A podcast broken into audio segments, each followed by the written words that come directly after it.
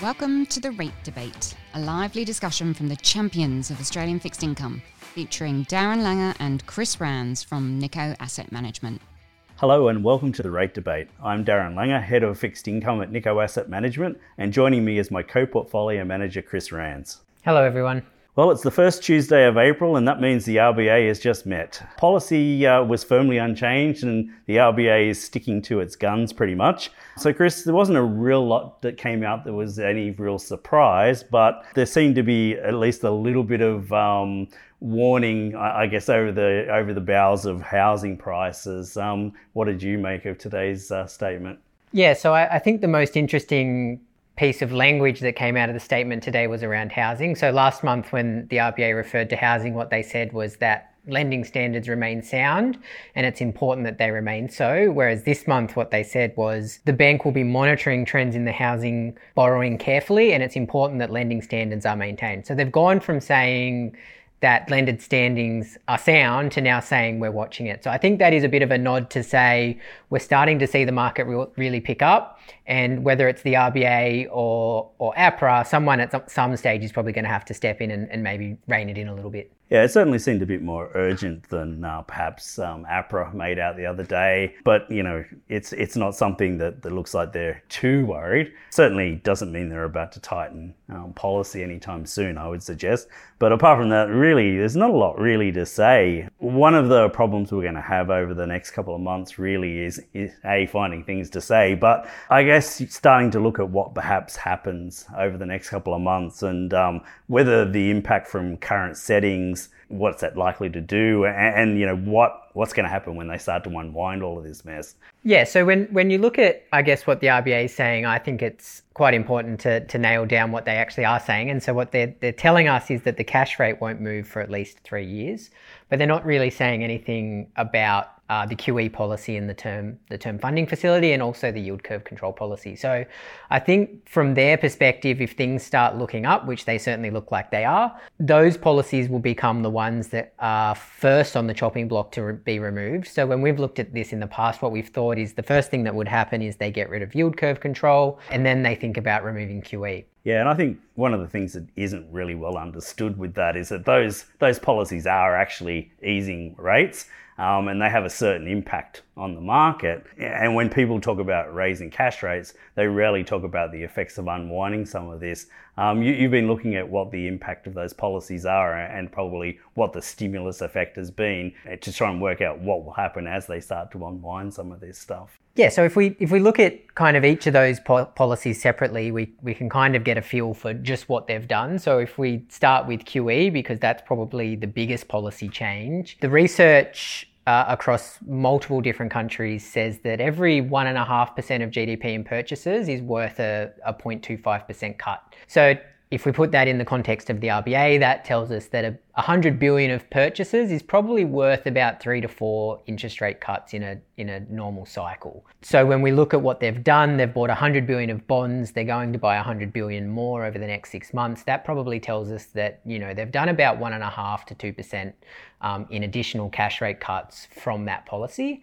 And if they were to stop buying in six months' time, then then that would also tell us that they're probably going to be taking about three cuts out of the market. So that alone, I think, is is a fair bit of easing that would come out of the market. If we move to the yield curve control, it's a bit harder to pin down because there's not as many countries doing it. But if we look at Australia, our three year bond is about 0.1%. In the US, it's about 35 basis points. In Canada and New Zealand, their three year bonds are about 50 basis points. So the yield curve control, I would say, is probably good for another one to two cuts as well which would mean if you took the lot off all at once, you're probably looking at say one to one and a half percent increase in you know the effective cash rate just from those policies, which is pretty sizable and, and, something a lot of commentators don't seem to really take into account. You know, we, we keep hearing that cash rates are going up, but that's on top of what they're already doing with YCC and, and QE.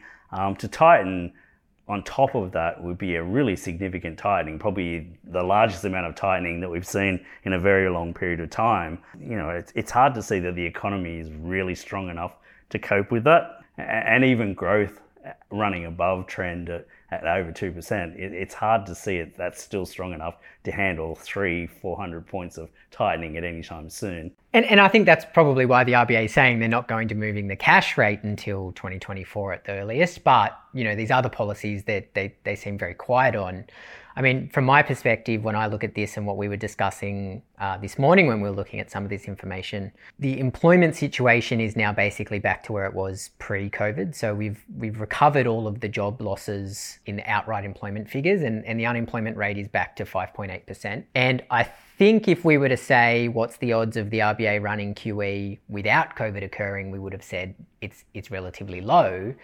And so I think there is an argument here that at some point in the near future, they probably will be thinking of at least the yield curve control policy, and if not QE, kind of in the back end of this year, because certainly the economic information is getting back to where it was pre COVID when they didn't think they needed these policies. It's hard to, um, I guess, think about the fact that we've still got higher unemployment now and although we do have slightly stronger participation, you know, to think that we've got all those jobs back still sounds a bit unreasonable to me. And and you know, I I still question that. But but yes, it, it's come back quite strongly. But the other thing that uh, sort of sticks in the back of my mind is that we've seen um, Josh Frydenberg, Treasurer, talk about the need to start winding back some of the fiscal policy. So what we've seen over the last few years is that we've seen a, a really, really um, strong monetary policy response. We've seen an equally strong, if not stronger, fiscal policy response.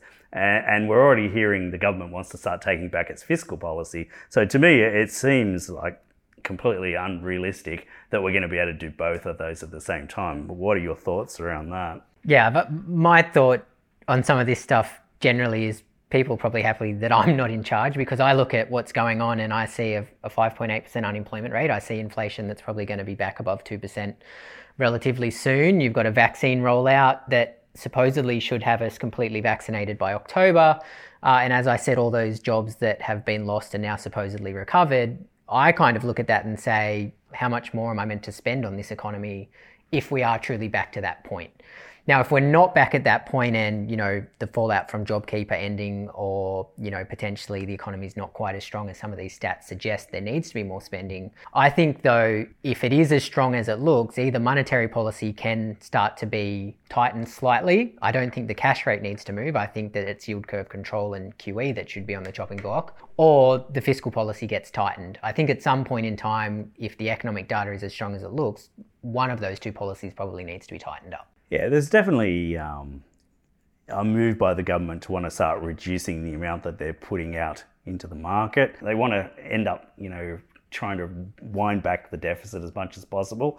They've got no chance of putting up taxes. As much as people like to talk about that, no one's been able to put up taxes for a very long time. So the only really things in their favour of that is a stop increasing the amount of debt and, and, hope that growth eventually comes along, pays it back. Now, we, we have seen at state government level really good um, responses from the increase in housing. It's actually helping with all the uh, all the stamp duty, um, but at a federal level, um, keeping people employed um, is generally the best way of um, increasing their revenue. So, you know, I think once they start to see some of the, the benefits that they're getting from that, they're going to be even less willing to, to keep throwing money on the fire. So that, that's why I think, again, you know, it's, it's a really long way away from seeing the RBA being able to tighten tighten cash rates because as they start to withdraw some of that stimulus, it's going to have an impact in itself. So I guess at that point, it's probably a good time. Rates have backed up um, in February, we saw them move up around 80 basis points, yet for the average homeowner in Australia, there's been no real impact on rates. We really need to see short rates probably start to go higher at that point. So, given given all of this, and the fact that the, the longer end of the yield curve doesn't really impact the average Australian um, borrower, what what are your thoughts around? Um, you know, have we seen longer end yields go as high as they can, or do you think we've got more to come there?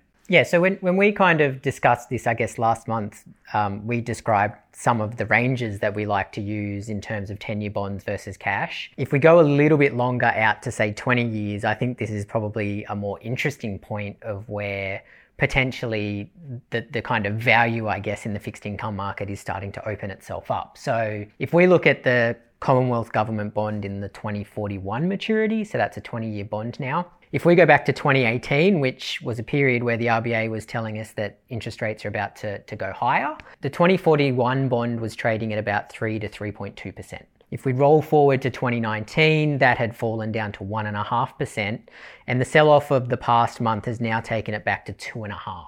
So the 20 year bond is now closer to it was in early 2018 than it was in the middle of 2019 when interest rates kind of first started falling from the RBA cutting. So when we look at those kind of spreads to cash, you're now starting to open up a mighty big spread for the 20 year bond, which kind of I think would say if you don't think the cash rate's going to move, which obviously we're saying we don't think it's going to, that to me is is a, a, premium now where it's probably starting to look pretty good and should start to peter out simply because th- those spreads don't usually get this wide. And we would expect if there is any movement in cash rates that most of the, the yield changes will come in that front end of the curve, which will make, you know, obviously for borrowers in the housing market a little bit more expensive and for companies as well. But but the long end generally tends to, to hit its highs um, just before they start to tighten cash. So, um, you know, the one thing that could change that obviously is a breakout in inflation. Um, the RBA is still sticking to its guns and saying that they don't see any large increases in inflation, and, and, that's kind of our analysis as well. A lot of people that are talking about blowouts in inflation are, are talking about events that we find very difficult to, to see in, in a world where technology um, is particularly strong in aging um, populations, but you know it doesn't mean it can't happen, and that would be where we would be wrong on this, and longer term rates could definitely go higher in that instance. But but given what we see and what we think happens, we're probably you know getting close to seeing the high, uh, at least the peak in, in longer bond yields. But that doesn't mean that you know shorter ones can't go higher.